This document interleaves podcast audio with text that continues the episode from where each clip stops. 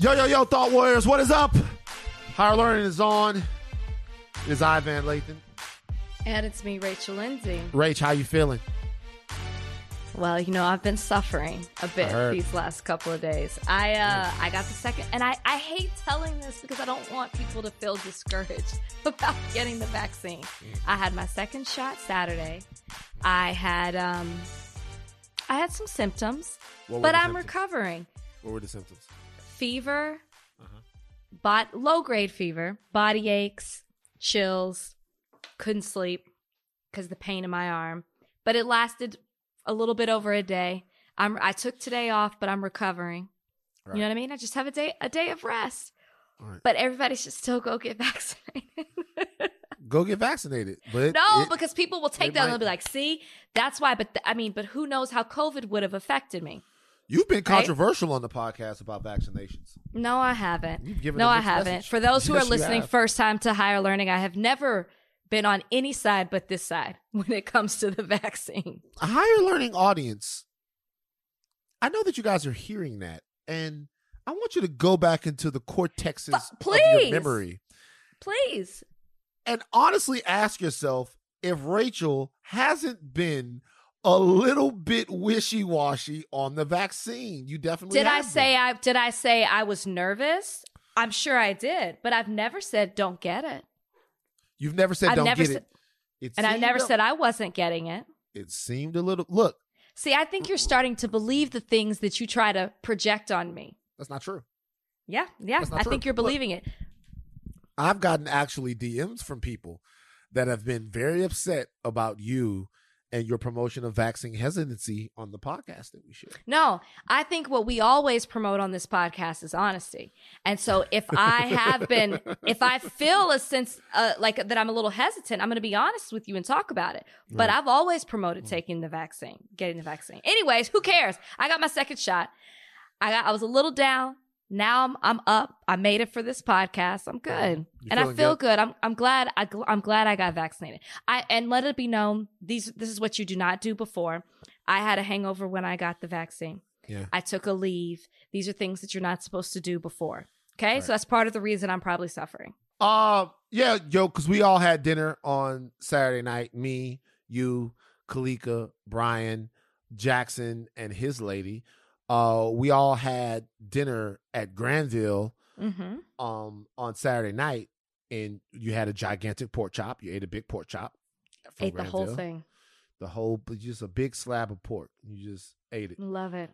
It's just so crazy to me. Like a Why? Why do you give me shit every single time I talk about a pork chop? I don't know, man. It's just like a it's a chop. It's a chop of pork. That's kind of crazy, you know? No, that's not. Do that's you not eat crazy. any pork?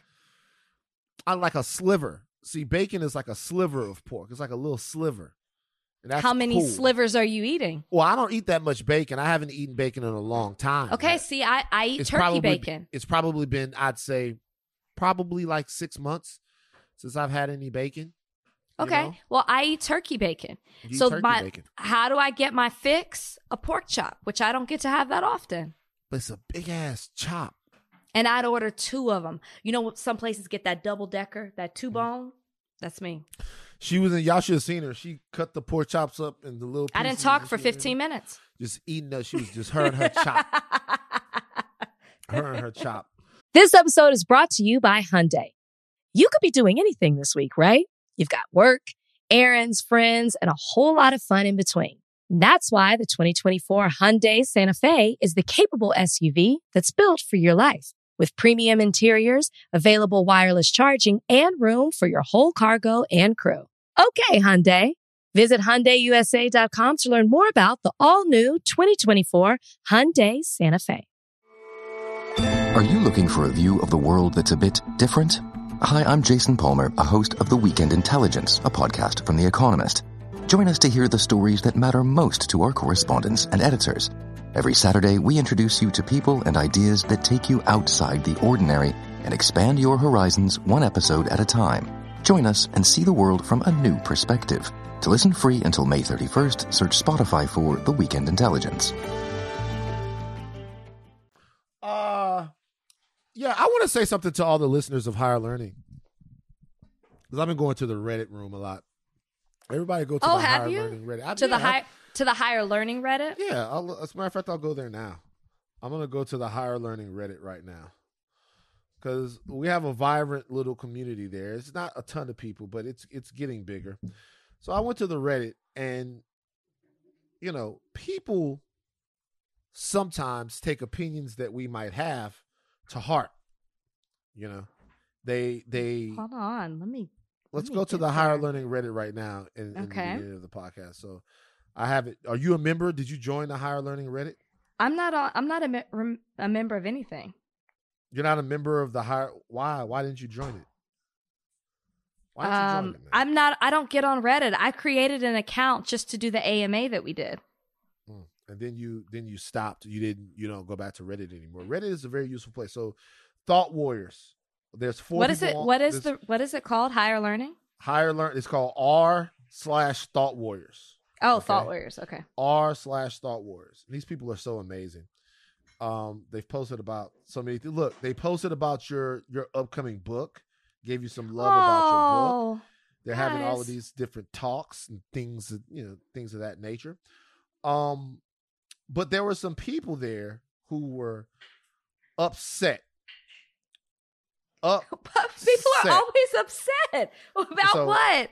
Van's comments about Melinda Gates or nearing problematic slash sexist. Why is he reducing her wor- role to something so low? Um, and then there was another one that talked about the fact that it it was hard to listen hard to listen to us talk about the Drake thing because of the the amount of percentage that I gave to Drake. Right? They say me giving Drake ten percentage is, is too little. Okay, So it was. it that's how I look at it. Had the situation been reversed, had the situation been reversed, I'll give you an example. I bet people don't know this, but Russell Crowe was rumored to have ruined Dennis Quaid and Meg Ryan's relationship. I knew that. Yeah, yeah. Okay. So it's rumored that Russell Crowe had an affair with Meg Ryan, and that made her break up with Dennis Quaid. Mm-hmm. Sure, Russell Crowe is a dick for doing that. But the person that ruined the relationship is Meg Ryan. She ruined the so relationship. double down. I, yes, double I'm down. doubling down. I am doubling down. And by the way, in other situations where it is the man who cheats, okay? Question. I, I'm I'm I'm be I'll be quick. Ask you like this. I watched the Tiger Woods documentary. Right? okay. I watched the Tiger Woods documentary on the plane. It did Rachel Uchitel ruin Tiger Woods' marriage? No. She didn't. Tiger Woods is married. It is Tiger Woods' responsibility to look after the health of his relationship. It is simply not her responsibility. Would it be nice in a in a completely perfect world if people wouldn't do things that would have unintended unintended consequences on other people like Elon or Dennis Quaid or the woman's fiance in the Drake situation? Sure. Sure there would. It would be great. But the reality is that some people look at it like, yo, I'm single. I'm gonna get into a relationship with the person. I don't care about the other side. Everybody, people should be better than that. But whose responsibility is it to look after your relationship? What are we talking about? I stand on. Correct. And that's the responsibility that that person has. But then the other person, who's the third party in the situation, has responsibility as well if they know the person is in a committed relationship. I don't agree Now, with if- that. I know you don't, and we don't have to rehash it. Well, no, but no, if no. you were telling me, if you were telling me that um, Meg Ryan was looking at porn, and you consider that cheating, but the but the porn star has no idea that this person is cheat, mm, cheating Not- on. It's not working. It's not working. It's not working. Some people, some people consider porn cheating. Watching porn cheating. Dumb. There are people that consider that. Yeah. I know that, but there are people that I, there are people that consider that a form of cheating. So, but the re, I'm saying that's not the same thing as that that porn star has no idea that this person is watching them and cheating on their significant other. This is a situation where the person knows that this person's in a rela- committed relationship and still embarks on Wait, wait, wait. We're, we're getting things confused. This is what we're getting things. This this is where we're getting things confused. no. We're not act. I'm not talking about right or wrong. I'm talking about responsible for the relationship. No one outside of your relationship. I, you guys, I'm I'm sorry. No one outside of your relationship is responsible for the sanctity of your relationship. No one outside of is it wrong? Yes, but when we talk about blame for a relationship, it doesn't matter male, female, It's- whatever. No one outside of your relationship is responsible for the sanctity and integrity of your relationship. That's given the I outside world too I- much responsibility over what's going on in your house. if you're talking about responsibility in a general sense, then sure. But when it comes to if that person, that outside person knows you're in a relationship and like there's a lot of things to assume. Assuming that person pursues you knowing that you're in a committed relationship, assuming that person knows that they have some sort of power over you or some like they can give you something and they pursue you. There's certain levels to it. And that's what I was saying with the Drake situation. He has a level of power over her. So she's So there is- so, so she's just I'm not, not, saying that, sh- no, I'm not saying she's not responsible. I said 50 50. There are certain things that she's responsible for. There are certain things that she's responsible for. And there's certain things that that other person is responsible for. I'm not saying they have the same responsibility, but there is a level of it. And I think that level Right. is 50 50. So let That's me so let opinion. me so let me tell you what this really is about for me. When I say that I view women as equals, like I mean that. I don't mean that in a sense of I view women I- view women and men as equals in every single way besides things that a societal power matrix has perverted. So a societal power matrix have ma- has made certain double standards for men and women actually not double standards. They actually are the standard. And that makes sense, right? But to me, in a situation like this, you are teetering on the edge of treating that woman like a toddler who is powerless to say no to Drake or to No, not, not. enter into a relationship with Drake or to not cheat on her fiance. Th- It, it, there gets a point to where like she gets denied agency, she gets denied all of those things because we're looking to give her an out because she can't. If the situation were reversed, oh, eh, wait, wait. If the situation were reversed, there is absolutely zero. We would not be having this conversation. If if if the situation were reversed and Rihanna called some dude out there, right, like some some young hot guy, and they Mhm. want and, and she wanted to work with him, right, and called him out to London, Barbados, whatever, and he had a fiance, and he slept with Rihanna. You guys are living in a fantasy world. If you're telling me right now that we will be having this same conversation. I totally think if that fiance then blasted Rihanna, Rihanna being who she is, we absolutely would have the same conversation. This is, and this is what I will tell you what no, you're no, doing. no. People, people would, people in that situation, people in, in that situation, no doubt about the fact that there would be chauvinists and men out there who would make Rihanna look bad. No, for sure. But the but the reality is that in this situation, women, by and large, the women that I know, would not be taken up for the man saying that she had so much power over him that he had no choice but to sleep with Rihanna. Like it, it- My don't- don't answer me- would still be my answer would still be the same. I would say it's 50-50. And I think that you're turning it into a gender specific thing. So with you like going back to the original thing that we were talking about, people it sounds like in the thought warriors community we're we're making it making it seem like you aren't for women. I never took it that way because I think that if the situation were reversed, you would have the same opinion. Just like I think if the situation were reversed, I would have the same opinion. So it's just what was done. It's not who's doing it. That's what I stand by. So to me, uh, to to me, I'll tell you guys this. It really, in terms of a relationship, I, I get it. People, everybody should respect all of the relationships. Everyone should respect everybody that's in a relationship Mhm. from the outside of a relationship. But the question Mhm. you should ask yourself about your spouse or whoever you're dating is what happens when they don't. Like yeah. like what happens when they don't when they say i don't care when they say i don't care your spouse or whoever you're with still has to make a decision about how they're going to view your relationship. And that decision about whether or not to respect that relationship is 100% on who you're in bed with. It's 100% on them.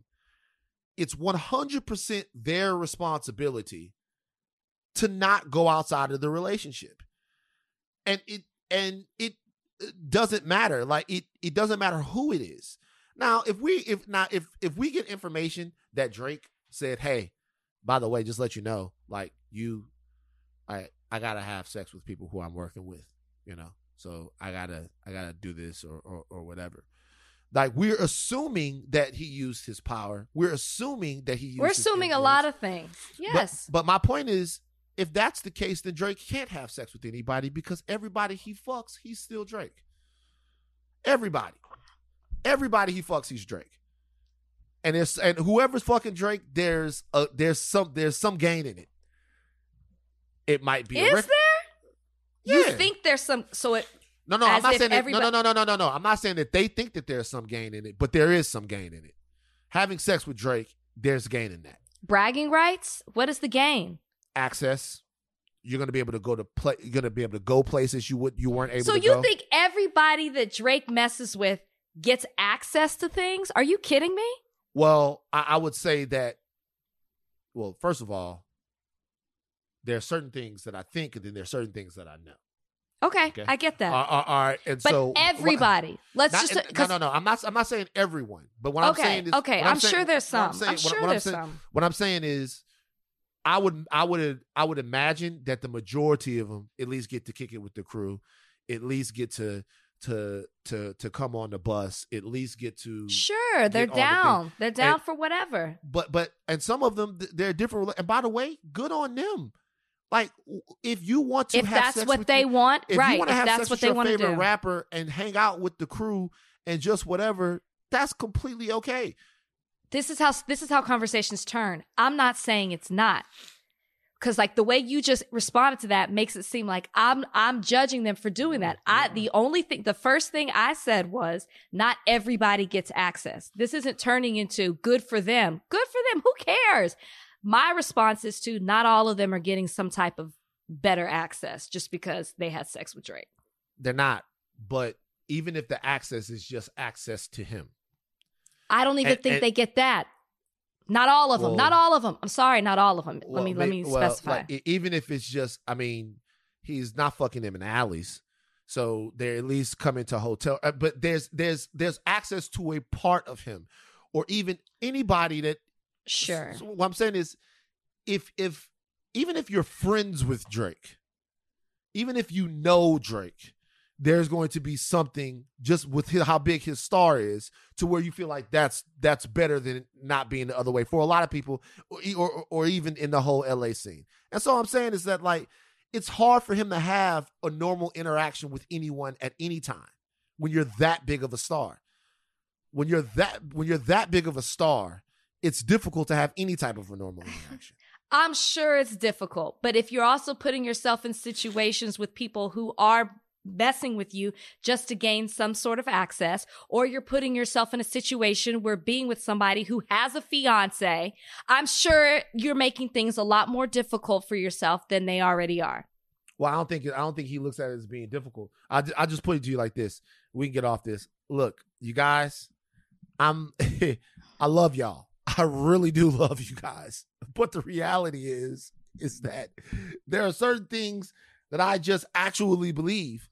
And one of them is it's just it's just not anybody's responsibility outside of your relationship to take care of your relationship. It's not. That responsibility, yes, lands on the person that's in it. I will give you that. My definition was different. There are different levels of there's different types of responsibility, is what I said. But you Okay. know, All right, it's whatever. Hey, love you guys over at the higher learning. Um so you're and by the and by sexist. and, and by the way, maybe I am. And by the way, um, but I think though that I, I will say this though about that, there is something to be. If you sometimes men do cloak sexism in this everything has to be equal mantra, right? Because they'll because like this, because sometimes they use that to overlook obvious differences in society. They'll say, "Hey, uh the men and women are completely equal. So if a woman slaps a man, he should be able to turn around and punch her dead in her shit." You, I mean, seriously. I know They'll- they do. They'll, they'll say stuff like that, and you'll be like, "Come on, dog." Like, come on, dog. Like, seriously. But the way I look at this is like in decision making situations, I really, really believing in equality, and this is a weird way. Believing in equality to me is not how you treat somebody like when you first meet them. It's how you treat them when you view them as fucked up. So to me, equality is okay, I'm now, it's in the application of consequence. Because because all the other things, looking at somebody and and not judging them when you see them, that's bullshit. Like everybody's gonna make a judgment about somebody when they see them. Your brain processes so many things about a about a. I remember I was on a train one time, and I saw this white dude on the train, and he had his you know he had his head shaved, and he had a tattoo around his neck, uh, of a slit, and then blood running down the neck, Mm. and on the top of the tattoo it said "lifer." I I don't know how I'm not supposed to judge that guy. y- I really don't want to judge him, but like I, I remember I was I was playing I was playing SOCOM on my uh my PS the little place the handheld PlayStation I forget what you even call it I was playing SOCOM on it and I saw this dude coming and my brain went get ready because you might have to fuck this guy up here he comes it's the guy with the lifer tattoo. I ended up talking to him and he was cool as shit. Right? He was cool as shit. I was like, what is the I asked him about the tattoo, and he was like, Yeah, man. I'm actually going out to California. We were on the train to get the tattoo covered. Right? right, right, to get it covered or removed or whatever. He's going to some guy in Beverly Hills. He had spent all of his money uh, uh on the actual procedure, so he couldn't afford a plane ticket to get out there. Oh my gosh. It's a great story. Great story. I actually wrote about it. Great story. But I, I'm going to judge him.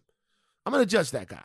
The question is, like, how do you treat someone actually act after they've done something fucked up or after they've showed you they're human? If you treat people equally after that, that's true equality. So my thing is, women can fuck up in relationships. Men can fuck up in relationships. Men have no responsibilities in relationships that women don't have. And women have no responsibilities in relationships that men don't have. Men can be fucked up and shit, and so can women.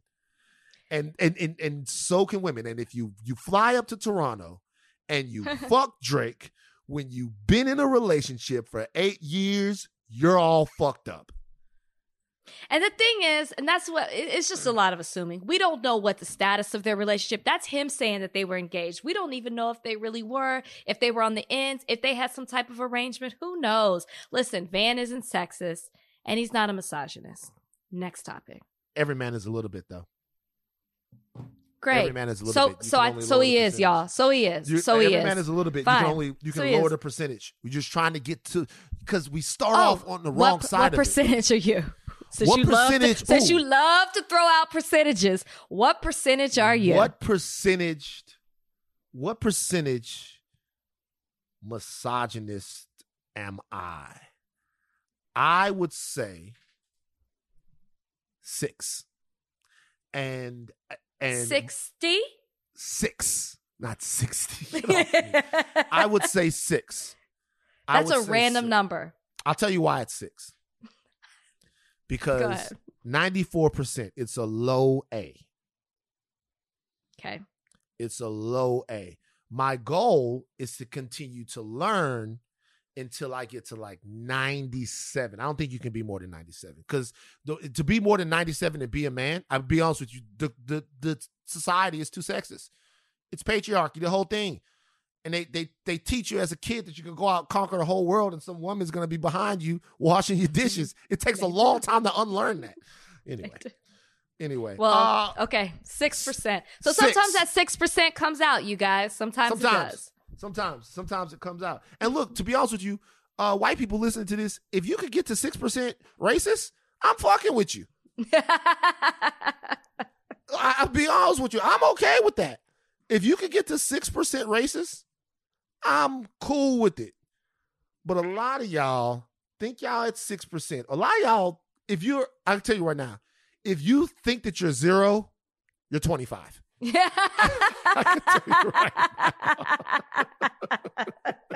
Right if you say if someone asks you a question, if someone I have this this game that I play with uh employees at the ringer where I'll ask them, I'll be like, uh, I played this game with Steven, one of the podcast producers.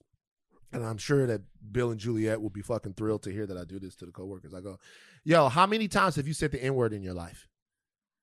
And then they'll some people will be like, oh, I, I can't remember actually ever saying it. And I'll be like, you've said the N word a minimum of 6,000 times in your life if you're going to tell me it's zero. If you're going to tell me it's zero, then you're like a fucking Tarantino movie.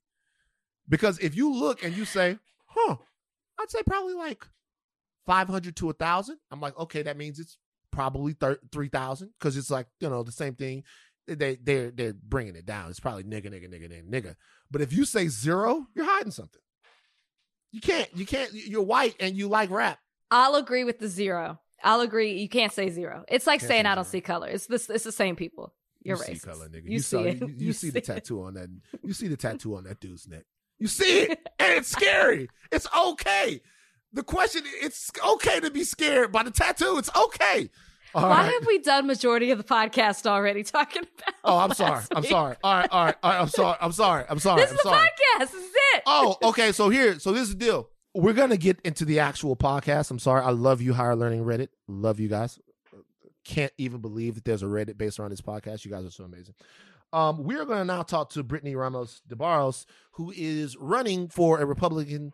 She's running for a Senate, uh, a Congress seat in New York. She's running against the Republican, one of the more fascinating young political figures right there on the landscape. We're going to talk to her uh, after this break. So stick around with us. This episode is brought to you by Hyundai. You could be doing anything this week, right?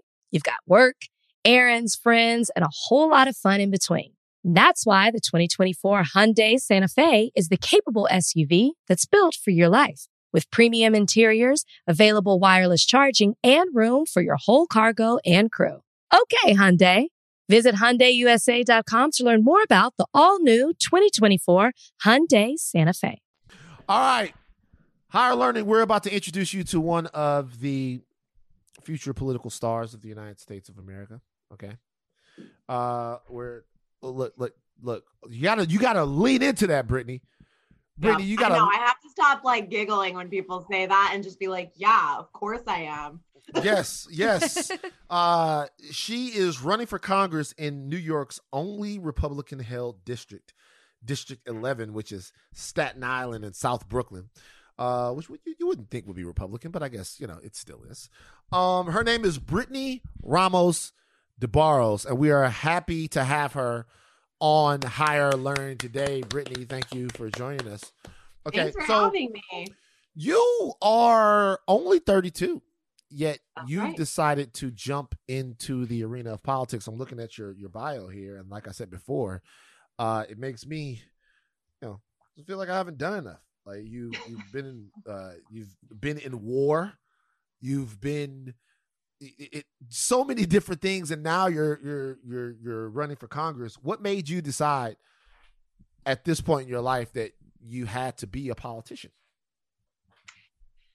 Well, you know, I mean, the political types keep telling me that I'm supposed to say like a fancier answer than this, but the truth is, is because people ask me to.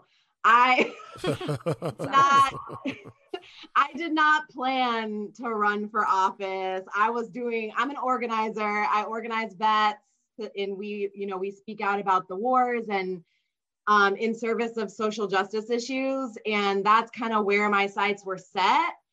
Um, and that's the work I've been doing for the last several years. But, you know, last go around, we had a Democrat, and I think a lot of movement folks were really hopeful about how that would go. And um, he felt that he needed to swing to the right really hard when he got elected and made, you know, alienated a lot of people and really disappointed mm-hmm. a lot of communities.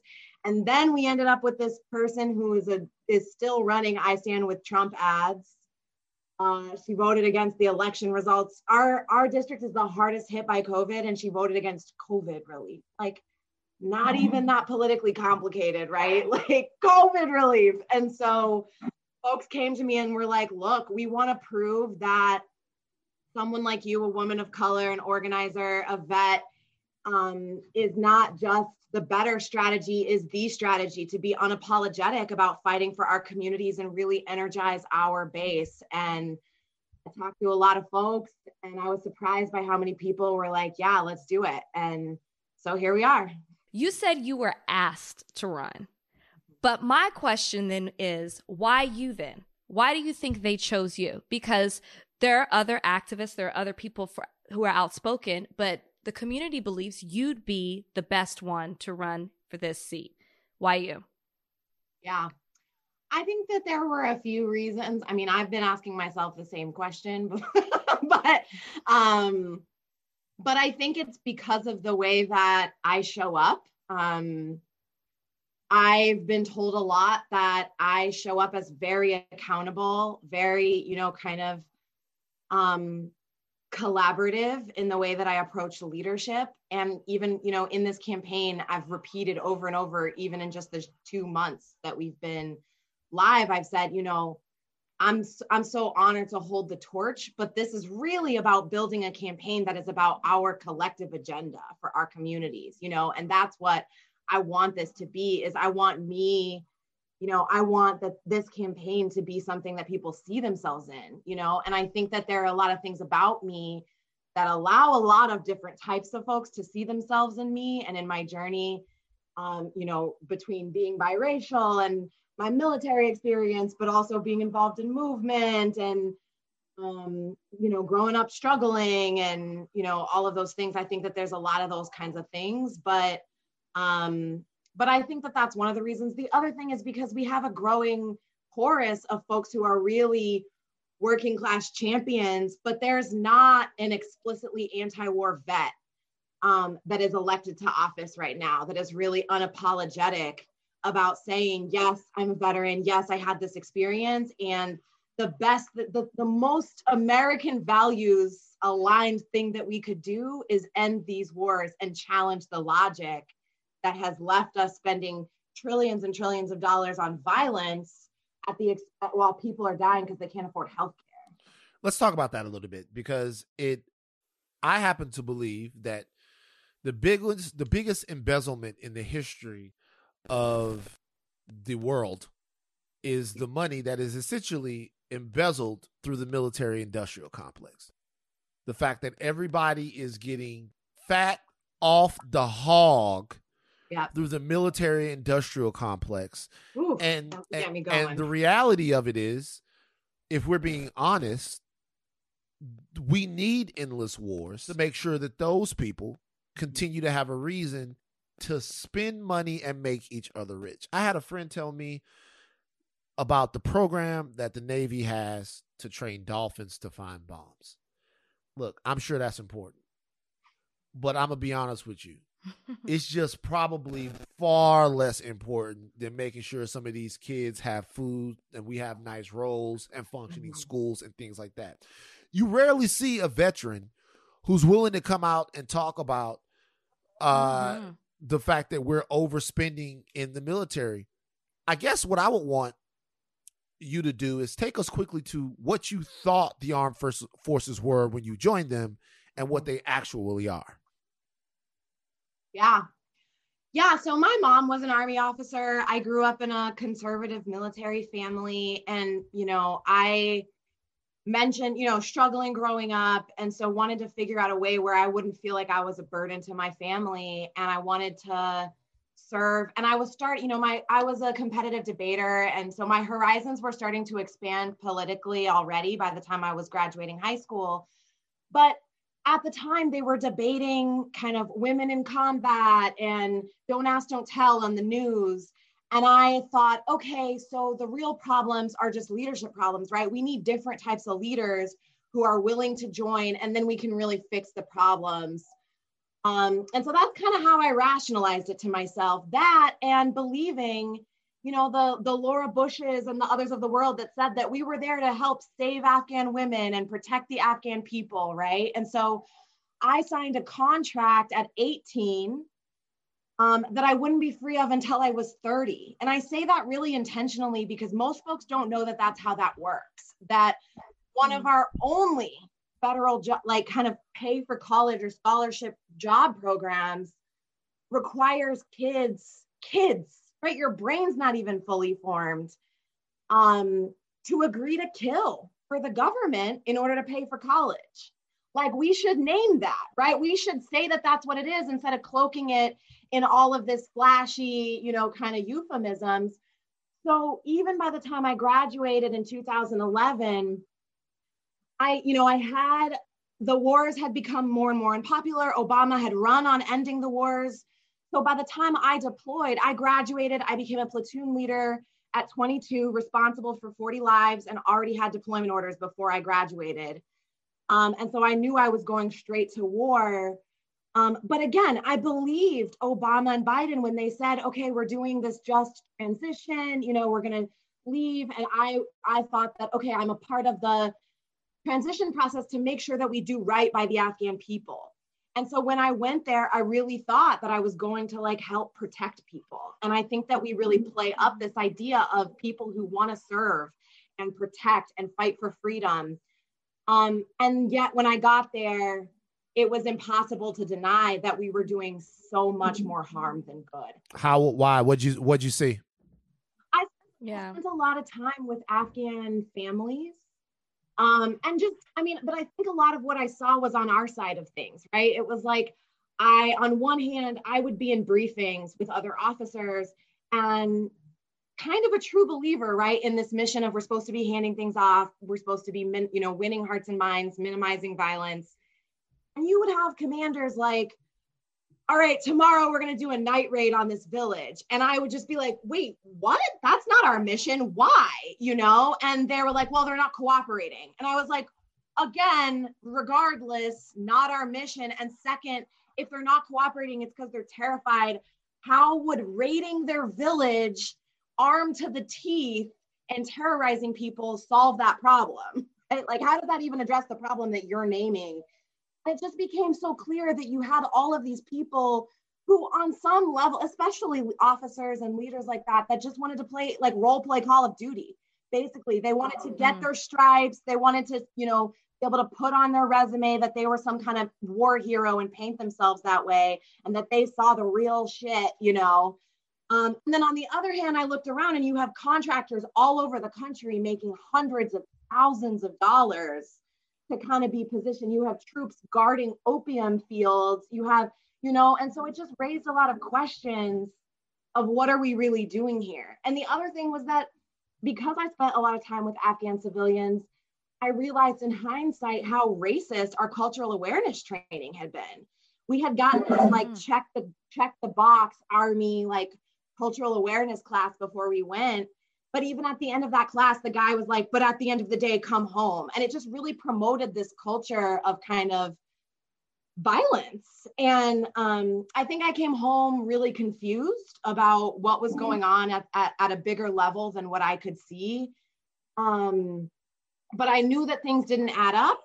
And I knew that, you know, I think the first takeaway I had was like, even if this is the right mission, you cannot take an institution that is fundamentally designed to maximize violence and use it to create safe, healthy communities. You can't do that. Mm.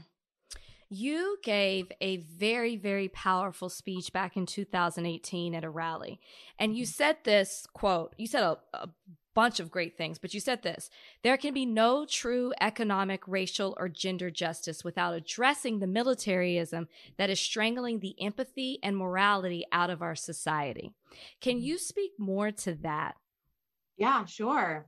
Yeah. So when I talk about militarism, I'm not, I'm talking about a system of logic, is really what I'm talking about.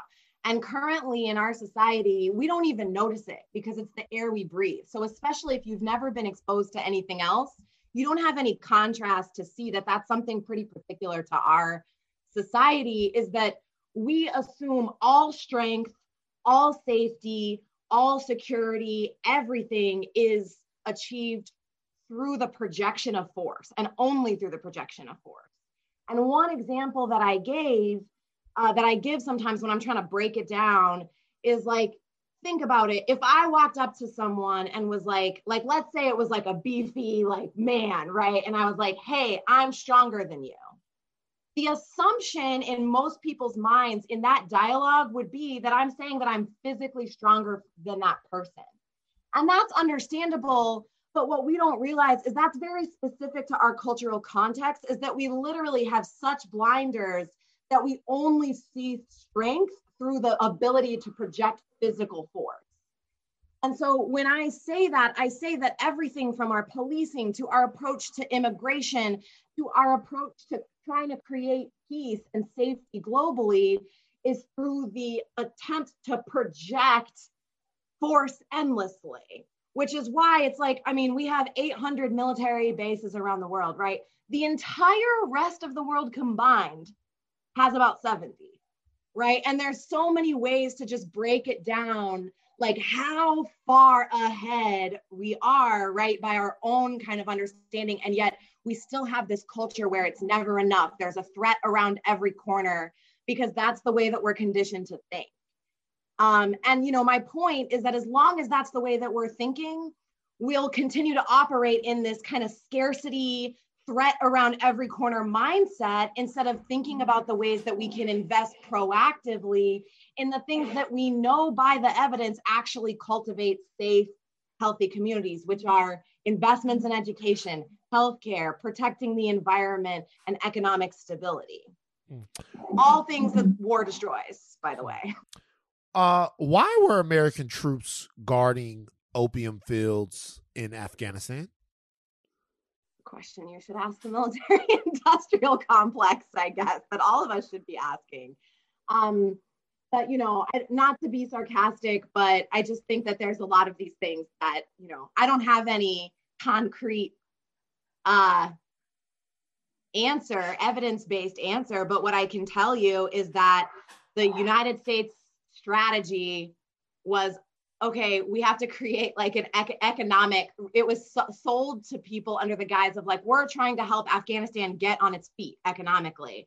So they were like, oh, so what we're going to do is support you in the cultivation of poppy, right? In, in, in um, the ingredients that go into pharmaceuticals, op- opioid pharmaceuticals. And it's a heroin. Right.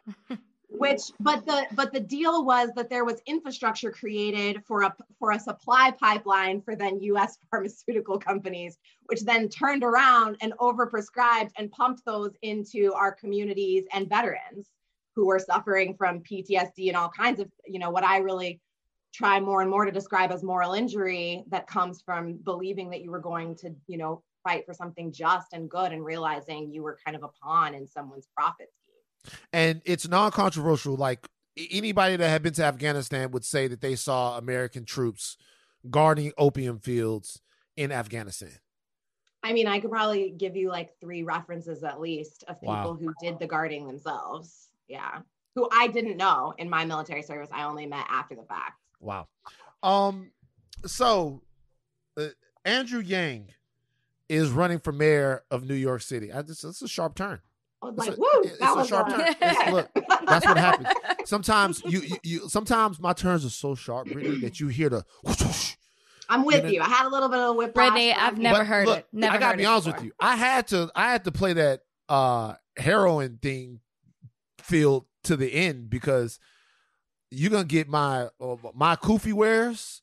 All a shout out to all my kufi wearing homies out there. when they hear that, their eyes gonna glow. That's gonna give a lot, a lot of people gonna be into that. Anyway, uh, Andrew Yang says that New York City can't afford to defund the police.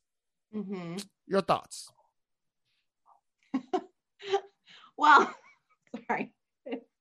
It's just, I mean, I I know that a lot of people haven't heard this that much, but I feel like I'm just like I don't know how many more ways I or other people can say this. Like we literally magically find money for anything that has to do with surveillance. I mean, New York City just like rolled out their first pilot of like robo police dogs Yeah, in the Bronx or some shit like that. And I was like, are you kidding me?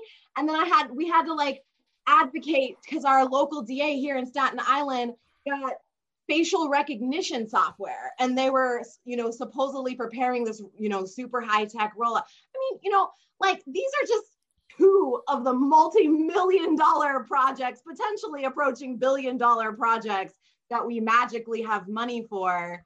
Um but you know i think that the other thing that folks like that don't take into consideration is that we're talking about proactive investment up front and so it's not that we're just saying um you know this this sudden suddenly there will be no police and no any you know no infrastructure but what we're saying is right now police are are, are honestly i mean i'm gonna I'm going to get in trouble with some of my friends for this, but this is what I really think. I really think that what we don't talk about enough is that police are set up to fail too, the same way that troops are in a lot of ways. And that doesn't excuse the violence and all the fucked up things that happen, right? And and there are serious mm-hmm. needs for real accountability and reform. But what we don't talk about enough is you know, you take these folks and you you train them like a military and then you go tell them respond to mental health crises, respond to domestic violence disputes, You're right. respond to these things that mm-hmm. are ultimately low, like economically charged Yeah. issues, right? Public health issues, overdoses, right? All of these things. And it's just that's not what their job is. Like legally, that's not even like right. Like the courts literally ruled that the job of police is not actually to keep people safe, and they have no responsibility to intervene legally in a situation to keep people safe. And so, what we're saying is that in order to actually cultivate safety, we have to confront that fact and we have to be willing to invest in the things that actually address those things from a place of care and public health. So I, I feel like with everything going on in our society, a lot of people look at the at politics and they're they're completely disenchanted and they don't have faith. They don't they they believe in something someone says and then that that politician will go back and say something different. We're going to talk about this later on the podcast about Clyburn. Um for the people who are disenchanted, how do we have faith in this broken system of politics. You're running for Congress. You obviously have some form of hope to be running and wanting to make a difference on the things that the issues that you stand on and what you believe in. How do we believe in it? Yeah. I mean, I think my answer to most folks is we don't. We don't we don't try to believe in this broken system. I think that what we really need is to strategize and build momentum in our communities that is about us and our power as working class people coming together and saying that this political structure that we have was never designed to serve people like us. And it mm-hmm. does everything that it can to lock people like me and other, you know, like I said, working class champions that are in the Congress now from being able to access that power, marginalizes them, right? Even when they're in those seats of power. And so, you know, the place that I come from is just leveling with people that, yes, this system is broken. And so when we, you know, I that's partly why I also said yes to running is because I believe that more and more our movements, our communities should be drafting people who we already have a relationship, who we know are not th- this isn't their career aspiration it's not something that they're doing because they're trying to climb or become famous or something like that but they're part of a strategy that is bigger than that one campaign or that one election or that one seat.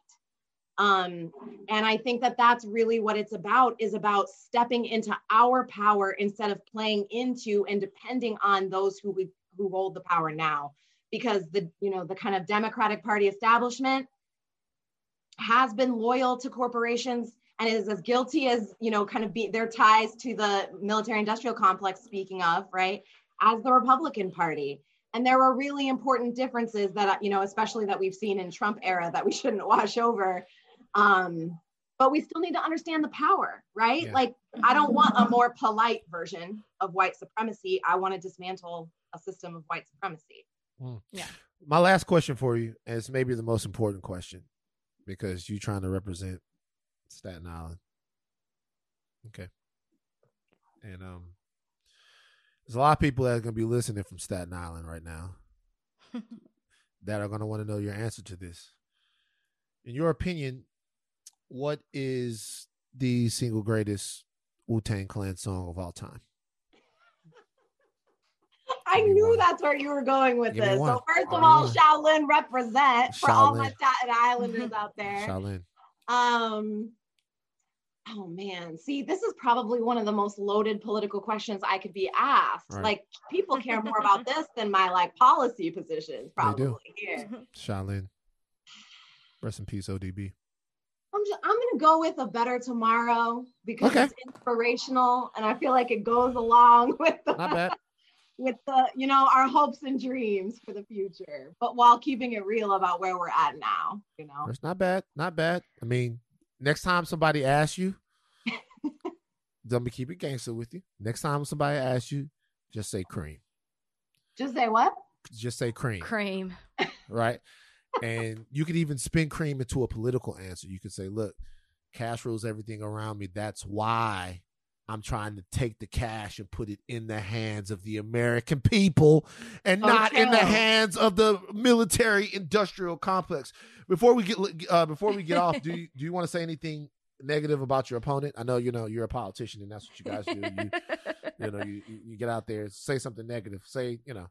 Oh yeah, there have been. I am all about we have to build a vision, but look, I'm also like we, this is a fight, baby. We don't have time for you know for kid gloves. So Right. you know, I'm I'm here to say that my opponent has literally never held a job other than a political job, Mm. and it shows that she vote helped.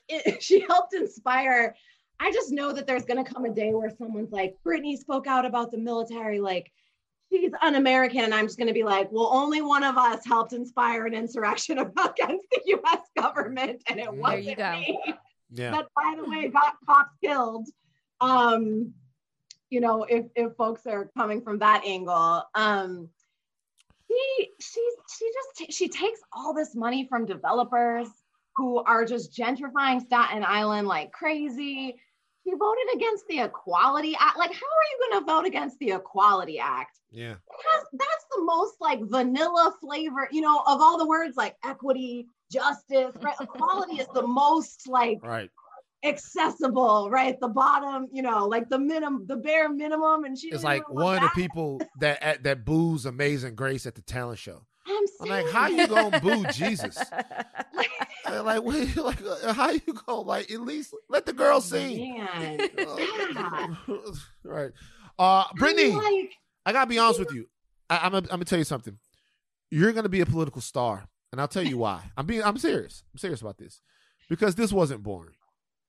And one of my main problems with politicians right now is no one speaks to Americans with authority and plain speak and charisma to where people feel like they're talking to a human being and not a political automaton or, or you, you know what I mean? Just like like a, like a machine. So, um, I am watching your career with great interest. That's what Emperor Palpatine told Anakin Skywalker, and I'll tell you that now.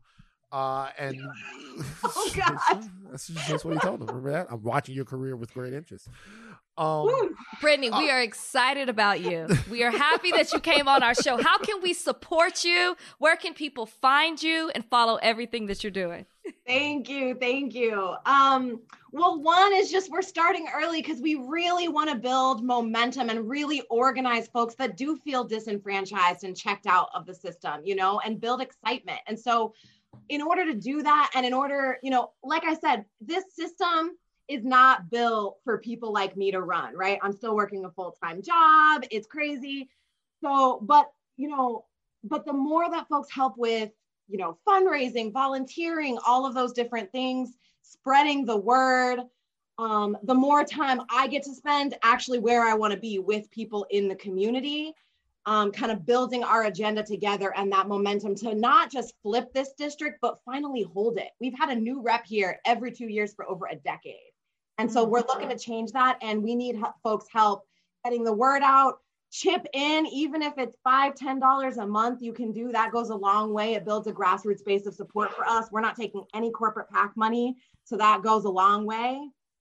Um, and the last thing is just, you know, get involved with campaigns like mine, whether they're at the city council level.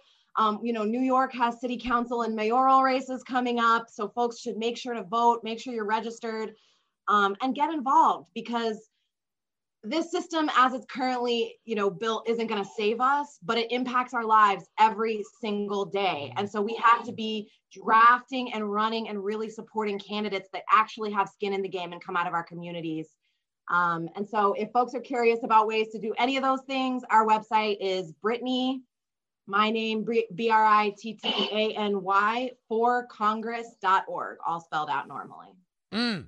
thank you so much for joining us yes, today on higher you. learning Yes, appreciate Thank you so you. much for having me, y'all. Of course, of Keep course, can't great wait. work.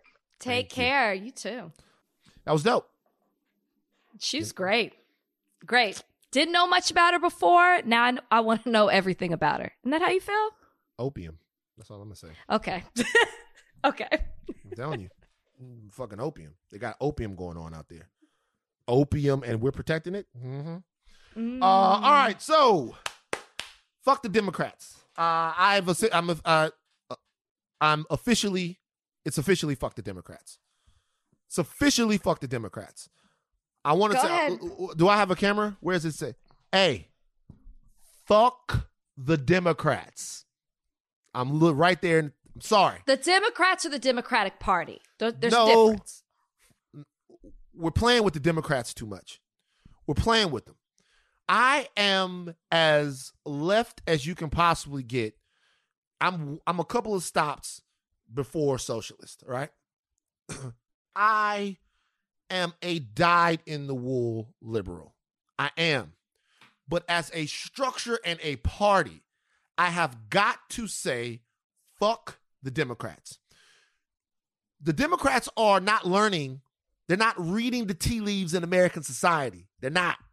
Okay. Couple of weeks ago, maybe it was last week, we had Kamala Harris say that America is not a racist country. Okay. Now, we talked about that here on the podcast and why that type of framing and saying that right, something like that, actually gives cover to white supremacy. That was one thing. This, what I read, is actually much more egregious. Okay. House Majority Whip James E. Cly- Clyburn. Jim Clyburn, you know who he is. Jim Clyburn, in my opinion, is single handedly responsible for Joe Biden being the president. Right. He's from down there in South Carolina. Joe Biden was on the ropes. He was on the ropes. And what did Whip Clyburn do?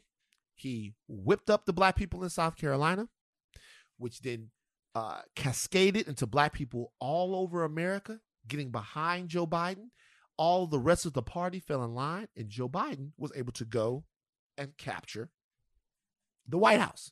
Now, there's a nationwide conversation over police reform. You guys know we've talked about it here on Higher Learning. The George Fo- the George Floyd Policing Act has a, a part in it that addresses qualified immunity. Rachel, would you like to explain to people what qualified immunity is? Um, qualified immunity. It's it's something that largely shields government officials, including police officers, from liability on the uh, for conduct on the job, unless they violate a clearly established constitutional right.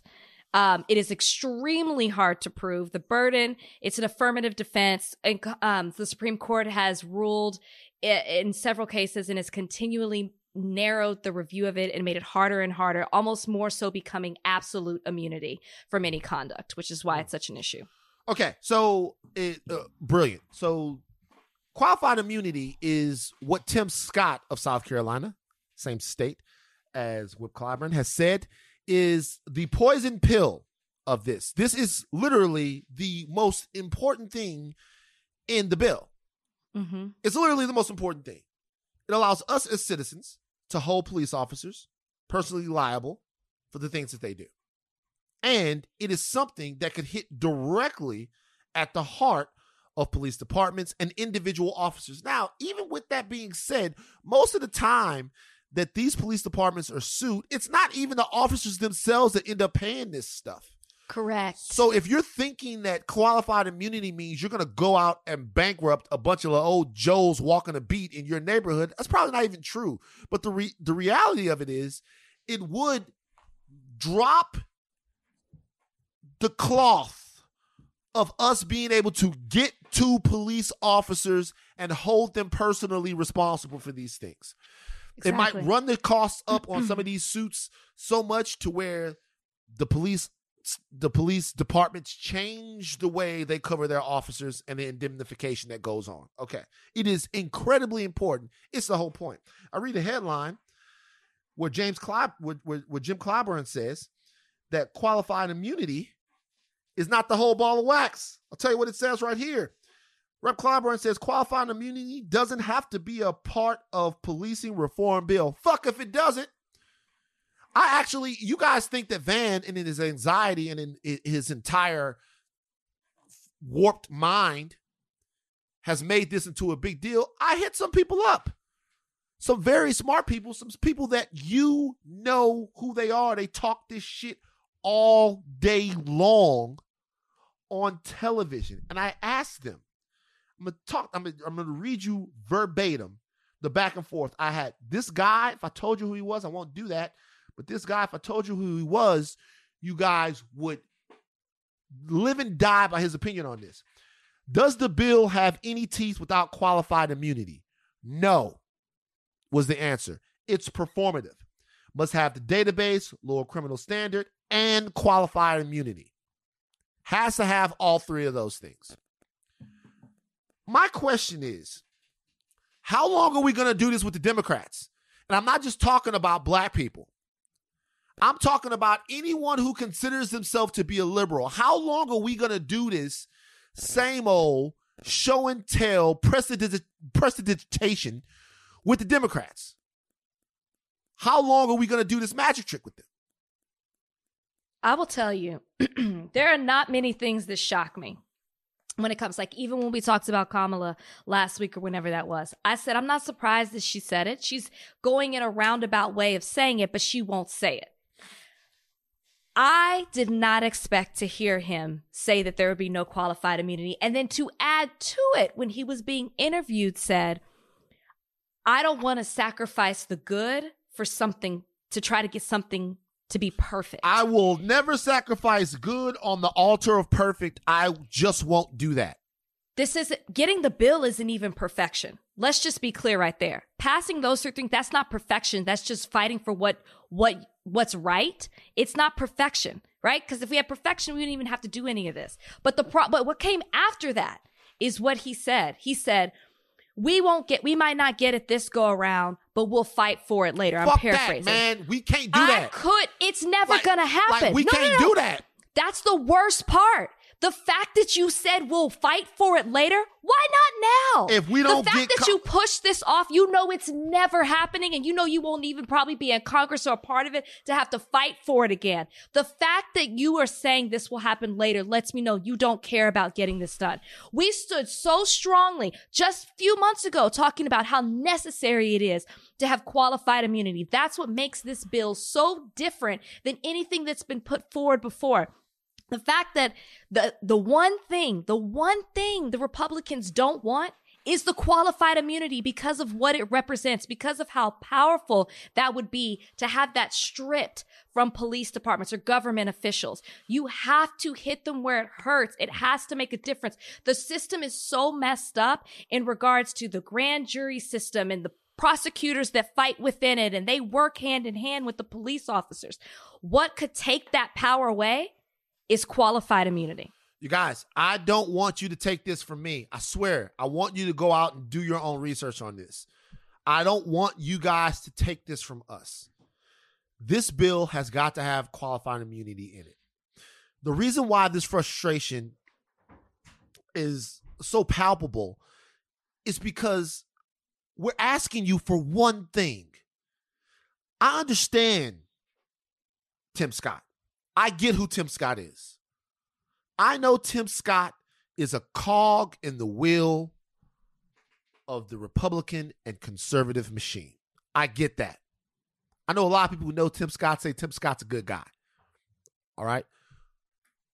Tim Scott and Jim Clyburn and the rest of them I need them to be niggas first right here. And I'm using that word in a real way because everything else, the classy route is not fucking getting through to these guys. All right?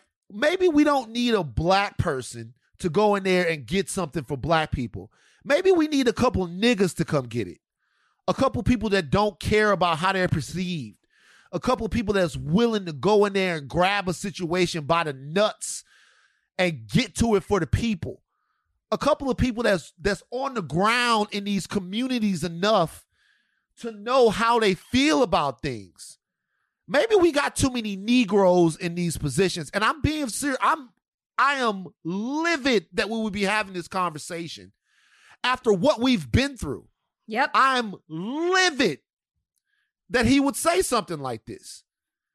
I'm livid. Well, because he didn't have to, Van. There's no reason for him to do uh, this. Rachel, there's a reason. There is a reason why he's doing it.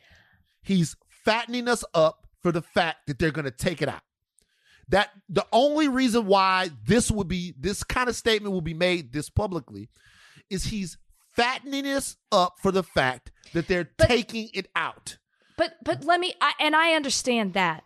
But why not continue fighting for this bill for everything? Because they don't think has? that because it has nothing to do with us. It has exactly. to do with politics, right? No, that's so what they, I want you to they, say. They don't think that they can get Manchin, who's an abomination in West Virginia, and some of the other guys they need to get on board to actually get it passed. But they still Forget about wanting people safe in the streets. They want points on the board. And because they want points on the board, they wanted, as my homeboy said, something performative. Well, what we need is for the cops to stop blowing people's heads off. What that's what we need and choking them to death. And so what we need is actual change.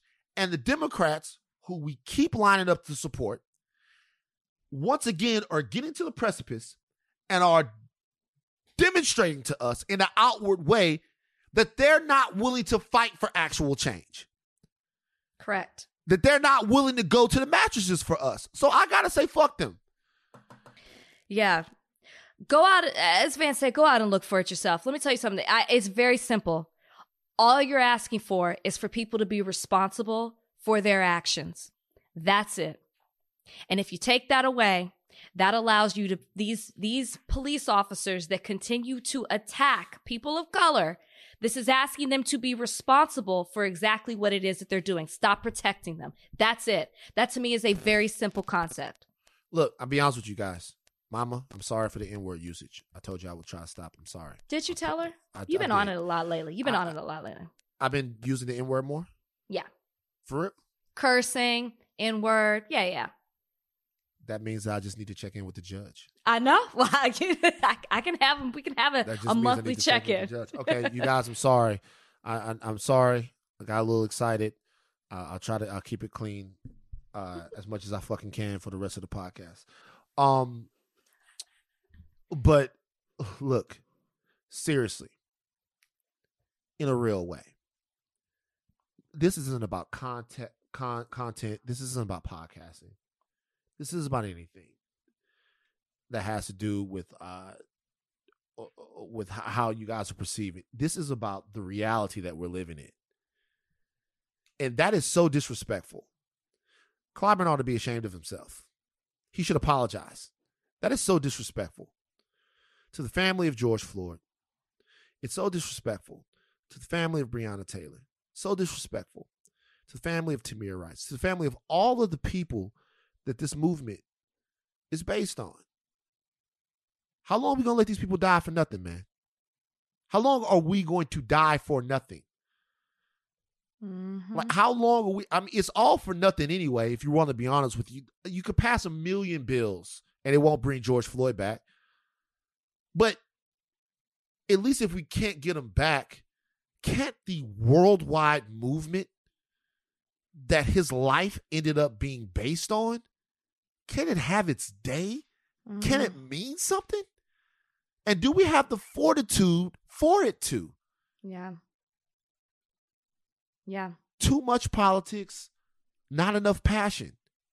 Y'all be about something. I'm sick of it. I'll never register Democrat ever again. Never. Never. I will I won't caucus with the Republicans. The seat of white supremacy in America. But I'll never caucus with the Democrat. I'll never, I will never, ever, ever register Democrat ever again. It's all bullshit.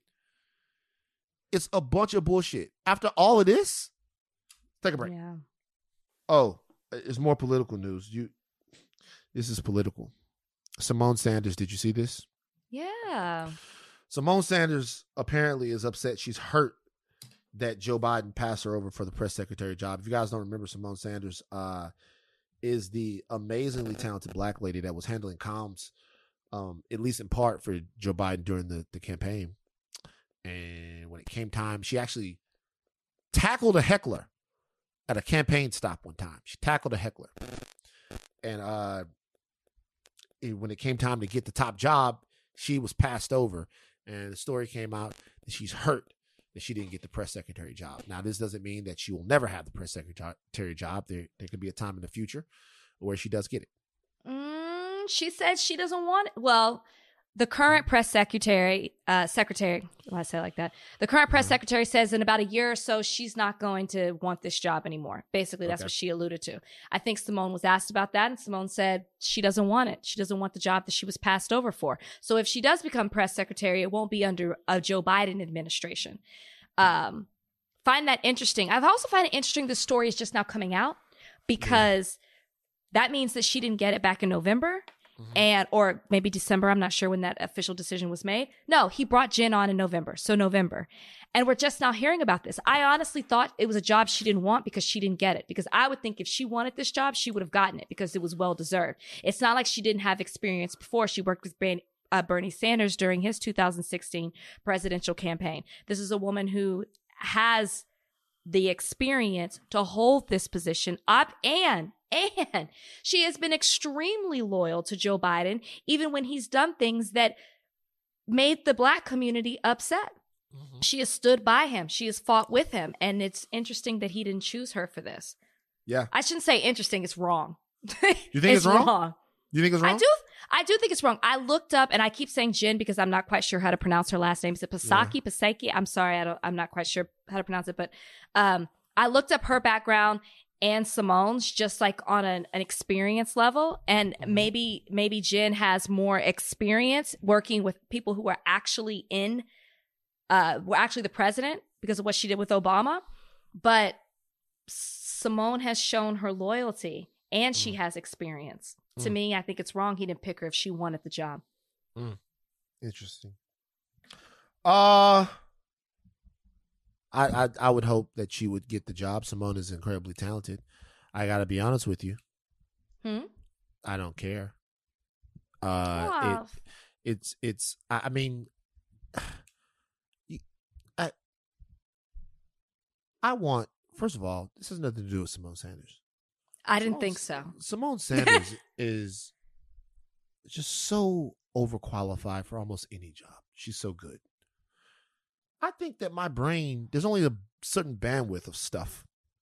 I did that my brain can like attach onto at this point. You know? And when I saw this headline, I thought, that's sad that she didn't get that. But at the same time, God damn it. There are so many big problems right now that I don't really know how much I can focus on one person and one job.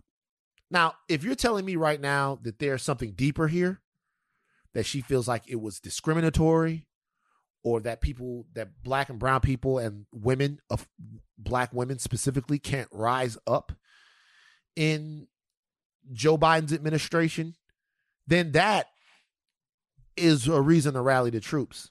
But just the fact that she didn't get the job if she thought she was going to get the job is kind of like I'm wondering why this is coming out.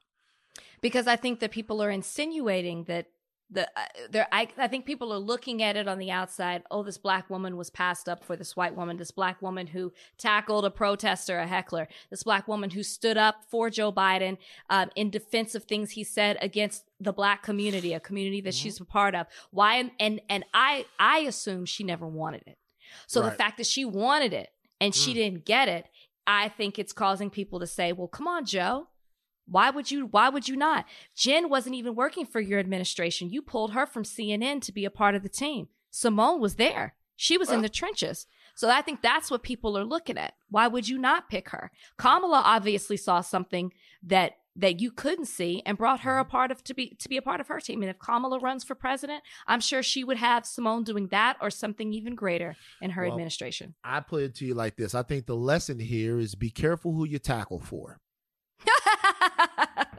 That's it. It's a, I was, I'm gonna give you a Terry Lathan special. Well, be careful who you tackle for. keep your head up. Keep your head on the swivel. This is a. Oh, hold on for a second. Wait a minute. This is something that just jumped onto my timeline, and we're making another turn. Okay. Jennifer Lopez and Ben Affleck are hanging out again. Did you They've see been this? hanging out for weeks. Unfortunately, I have seen what? it because it's the kind of stuff we pay attention to. Oh, extra. We back? Bennifer. Oh, is it back? It's not necessarily back. He. It is not romantic. They are platonic friends, apparently. But he has been. She. She has been comforting, uh, seeking comfort from Ben since her breakup with A Rod. She did the same thing with Marc Anthony right? She They're went back to Ben. Too. No, when with A Rod, she went and hung out with Marc Anthony because they're close friends too. So she's been hanging out with Ben. He's been coming to see her before this Vax Live event. They both attended it, even though they didn't come in together. It's uh-huh. rumored that her driver picked him up and brought him to her place. And apparently they went to Montana together. I know way more about this than I should. They went to Montana together. I know way who, more about this than I would like to to Montana together. I don't know. And don't doesn't know, fuck. If you go to Montana, you if you go to Montana, what else? It's not like it, there's a lot of places they could have so gone maybe together. friends with benefits. If you told me that they had gone to like Disneyland together, there's a lot of stuff you can do. You get on Indiana Jones, Star Tours. But if you go to Montana, there is nothing to do but ride four wheelers and fuck. But maybe it's not romantic. Maybe they're just friends with benefits and they're keeping it moving. Maybe can, they're doing it for the publicity. Maybe she's trying to make A Rod jealous. I don't can, know. Can you can you have? Uh, I guess you can have non romantic sex, right? You can sex can be not romantic. Let me right? let me say this. I've never. It depends how many times. If it's a one time thing, fine. But I've right. never met a woman who could continue to have sex with a man and not catch feelings. And this is that, like that's that's my a, friends. That that's not true. See, I said see, that's from my experience. I've never continue a continuous amount of times. I didn't like, say one. So you've never met a woman that what? Okay, what's the amount of times then that a woman can have sex and not and and then not catch feelings? What when do the feelings? What, what number of sexual one, for the one what number of sexual occurrences? Me, yeah, for the one person close to me that I was like, she could do it, and then I saw her catch feelings I'd say around 10. Around 10 times of a woman having sex with a man, she's going to catch And feelings. I'm speaking, and before y'all go and say something about me, I am speaking from the women that I know, that I know personally. I've just never seen it. After a while, they catch feelings in some way. Maybe there's more to it than just maybe they're hanging out, spending time together. What's your eat. I'm first not of all, sure. What's your definition of catching feelings?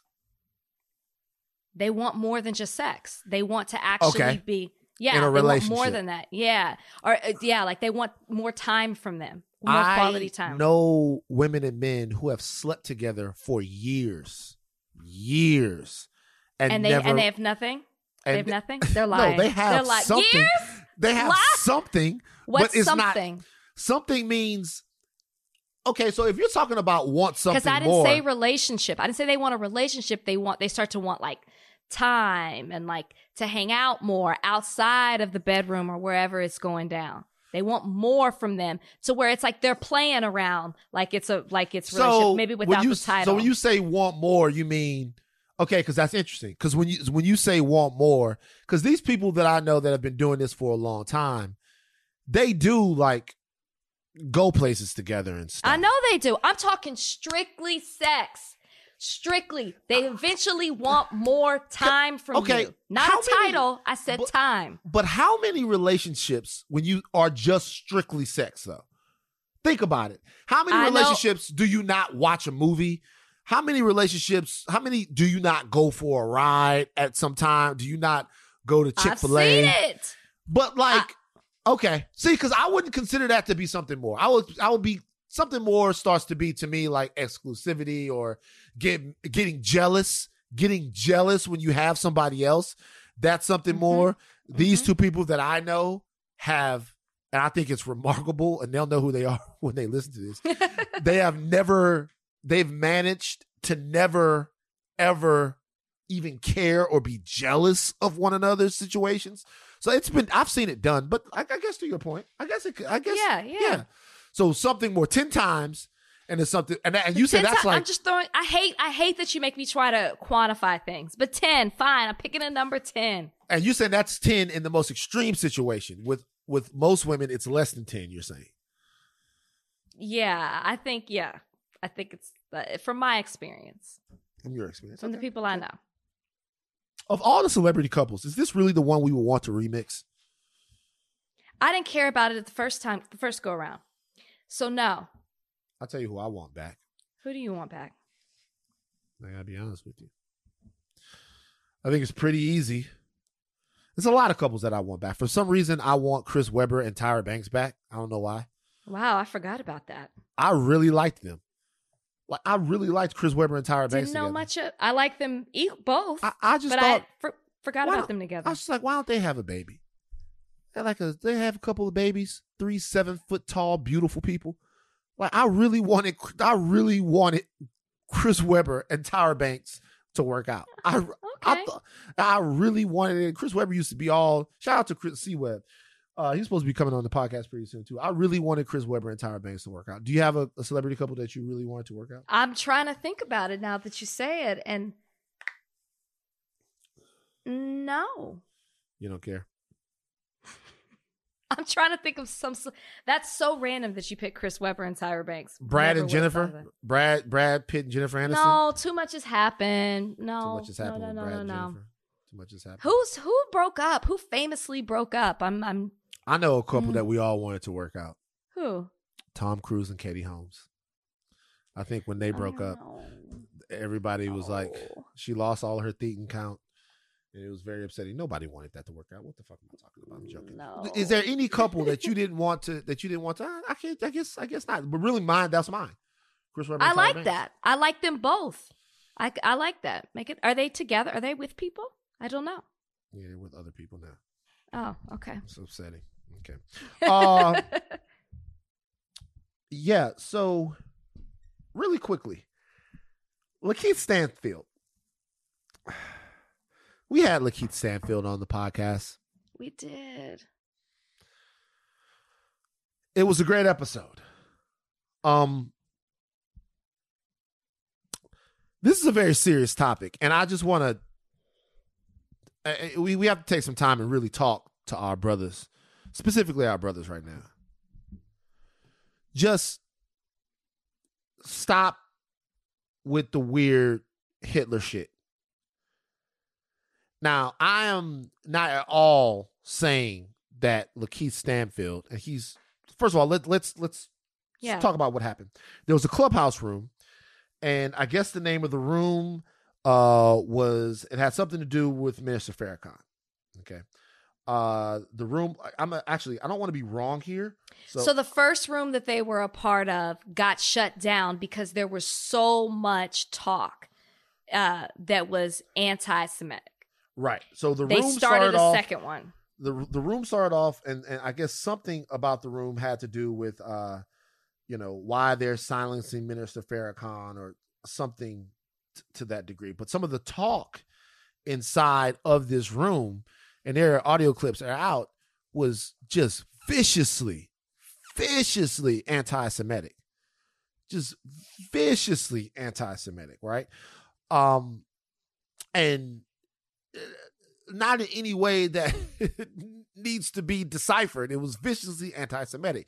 Lakeith Stanfield was in the room, uh, from what he says, for the original conversation, and he was made a moderator. Typically, if you go into a clubhouse room, being made a moderator of a conversation doesn't mean that you are intellectually in control of the conversation or that you are some way wielding the intellectual will of the conversation a lot of times I go into a clubhouse room, I see people who know me, they make me a moderator almost as a sign of respect, and you can add people and stop people or whatever. Anyway, Lakeith Stanfield was in this room and he heard this dialogue and he was there. Um, and it made a lot of people believe that this was in some way uh, an endorsement of these ideas uh, that were happening.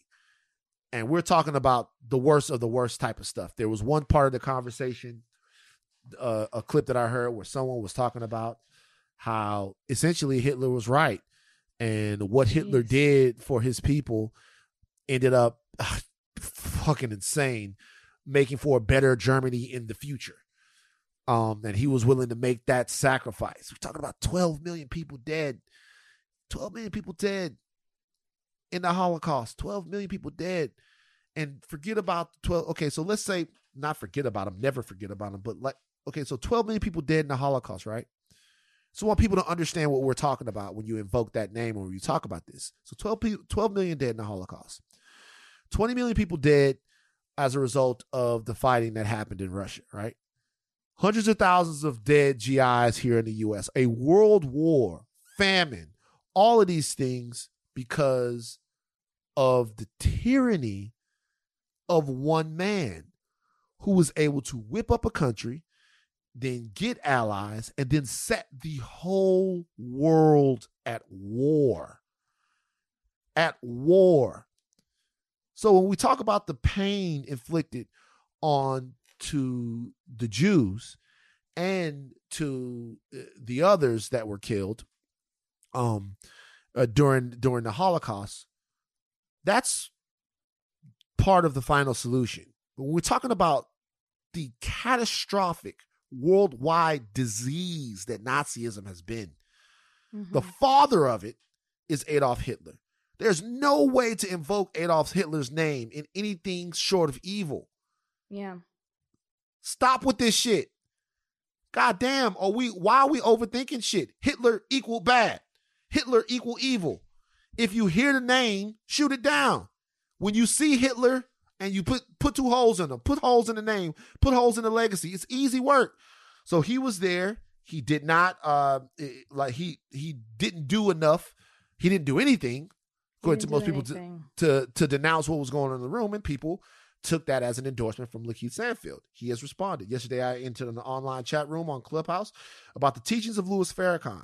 When the room's participants noticed me, I was quickly made a moderator of this room. At some point during the dialogue, the discussion took a very negative turn, and when several users made several users made abhorrent anti-Semitic statements, uh, at that point, I should have either shut down the discussion or removed myself from it. I condemn hate speech and discriminatory views of every kind. I unconditionally apologize for what went on in that chat room and for allowing my presence to give a platform to hate speech. I am not an anti Semite, nor do I condone any of the beliefs discussed in that chat room. So Lakeith Stanfield has apologized and he has unequivocally condemned what was going on uh, in that room. Uh, I don't even have much to add to that. It, it's it's it's just it. Listen, you were in the room and you didn't say anything, but you did do something. You were there, you were present, you stayed as a moderator. Like, uh, even if you were curious to hear what was being said, it is wrong. You are guilty by affiliation. You should never. Uh, it's. I, I don't even know what to say to it. I think what you said lays it all out. He's wrong. It was disappointing to even see his name attached to any of this. And you got to do better. You got to do better. You got to do Well- more than even an apology. You got to be because there's there's there are people that are fans of him and they're support and they're they're hurt. They're upset by his affiliation to this, even if he never said anything. He's connected to it. Well, it, my thing is this. Number one, this is not his initial response to it. His initial response Uh, to it. that too. his initial response to it was they'll always try to discredit you. Uh, he said thinking outside the box comes with a cost. They'll always try to discredit and attack you. Futile. So this is the thing that I'm that I'm starting to glean on uh, that, that I'm, that's starting to dawn on me uh, in these different conversations. We've seen some of this in the past. This past summer, we saw a lot of it uh, to particular situations. Um, I I don't think people so one thing I'll do is I'll assure, and this doesn't do anything to make any excuses for anyone, but I'll assure the people that are listening to this podcast right now, um, uh, that are Jewish, and this is in no way going to make any of this stuff any easier to digest, but I'll assure them of one thing: these guys have no clue what the fuck they're talking about. Like they really Right. don't know. All right. Now, that ignorance is the type of ignorance that gets weaponized and then gives Nazism and anti Semitism, racism, sexism, all of those things the the the wills and the, the the fuel that it needs, right? It helps it roll, it helps it fly. So the ignorance is not an excuse, but there isn't some vicious anti-Semitism that exists in the black community as I understand it. I have not ever in my life heard this much fucking Hitler chatter. I don't know where this Yeah, is. I I've in my life Hitler was as soon hang a black man as he would a Jew. Yeah. No, I don't. I don't know where it's coming from. So from. I've never heard this much. I think this is a function of more than anything of every single opinion on the internet being given equal oxygen and of people thinking a bunch of smart ass dumb shit. Well, let's think outside the box. Hitler's in the box, my nigga. He's in the box. yeah. There's no outside of the box with Hitler. You know where Hitler is? He's inside of the box. Yeah. That's- I would. I would just encourage thought warriors to go back and listen to one when we had Rabbi Ari Lamm on. My man. And then when we when you and I discussed Nick Cannon and we kind of talked about the black community and why we were continuing to see public figures that are black speak like this, uh, both of those episodes are really good uh, to check out about it. But yeah, no, we got we got to stop. We got yeah, it's it's uh it's a lot of weirdo shit happening right now. It's weird. Okay. Um uh we have time for Van's very serious questions of the day. Question of the day. Are you ready for it? I'm ready. Are you are you ready for it? Okay. so this is the deal. Okay. Let's say tomorrow we decided we're gonna give the earth a break. Okay. All right. We're, we're going to give the earth a break. All right. We're going to put humanity. We found another earth like place. All right. Another earth like planet. We found an earth like planet. But this earth like planet can only sustain us for 50 years. So, what we're going to do is we're going to give the earth a 50 year reset. Oh wow. We can warp there to this earth like planet Okay. all right, and hang out there for 50 years, chill out, do whatever, the whole nine. We're going to give the earth a little bit of a break for us to replenish. We got to leave, though, five humans to look after the earth while we're gone for oh the 50 gosh. years. We got to leave five humans. We're leaving the earth for 50 years. We're going to come back in 50 years. We got to leave five humans in charge of the earth This is too difficult of a question. This takes for time to 50 think about. years. No, this is your on the fly. Obviously, if you thought about it, if you thought about it, you could choose on the fly, Oh, just off the top of your dome.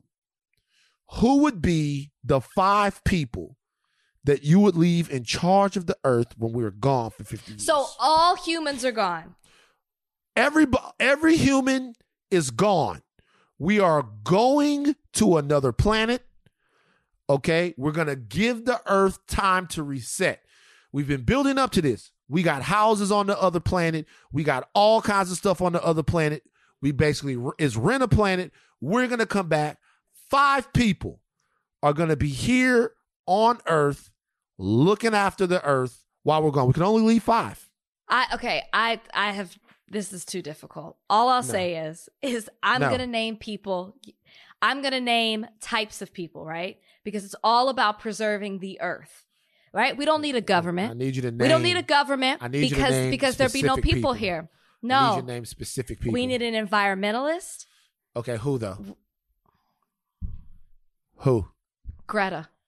Greta. Okay, Greta Thunberg. Okay, so now we start. Greta Thunberg. Okay, cool. All right, go. Uh, the animals are still here, right? The animals are here. Okay, somebody to oversee the animals. I don't know who that is. You have to fit. You have to say somebody.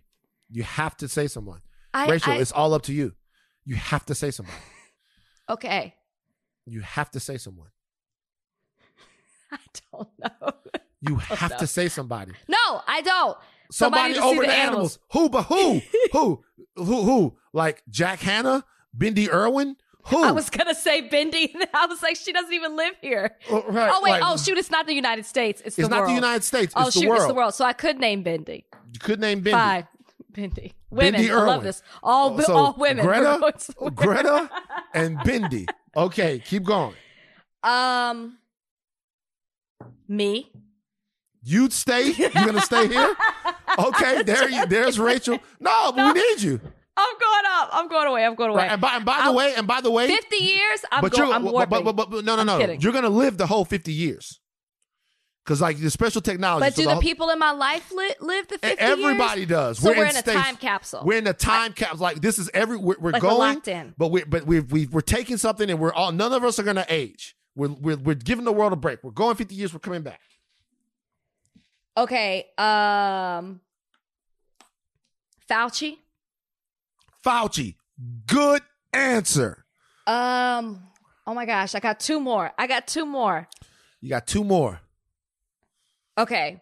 I want these people to have some form of entertainment. Okay.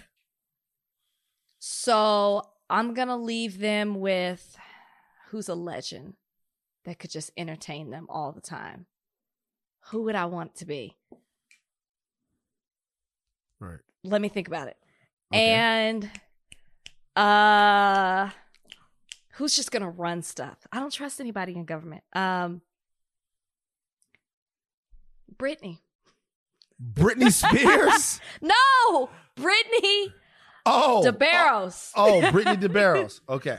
Okay. We like her. We should I'm gonna go ahead and throw her in there. so your five are Greta, Greta. Thunberg, Bindi Irwin, Fauci. Fauci. I have somebody's got to entertain them, right? Like there's got to be some type of music. I cannot think of who I want that person to be. No, you have to name this person.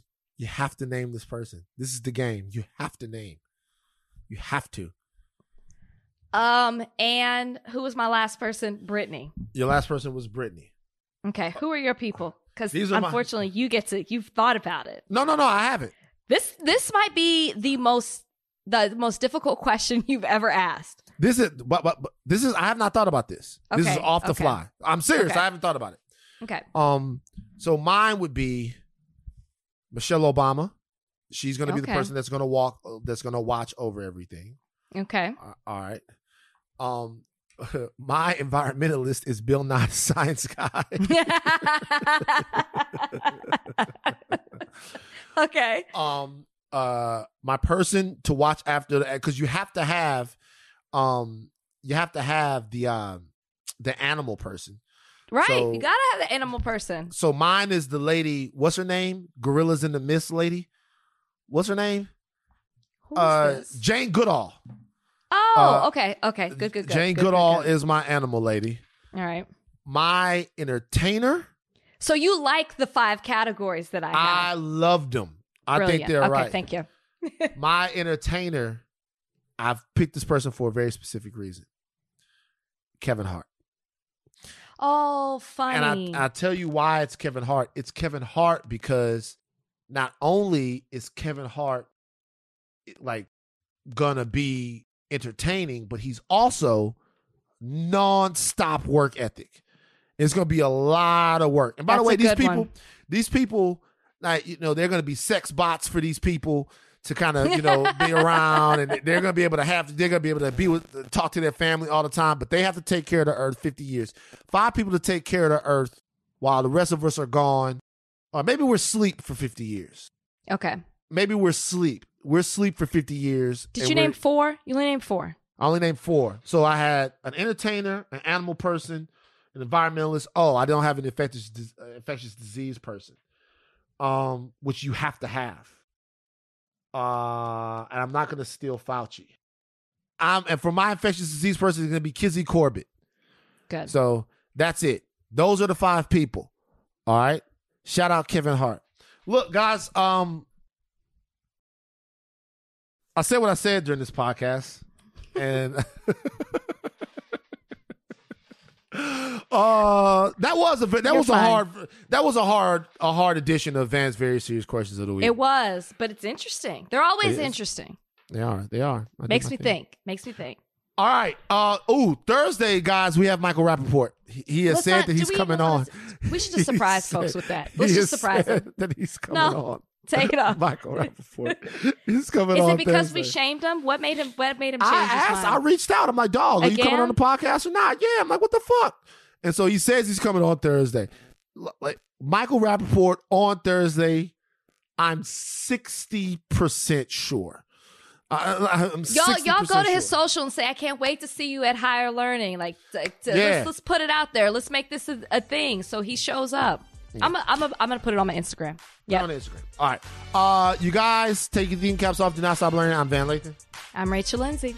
We out.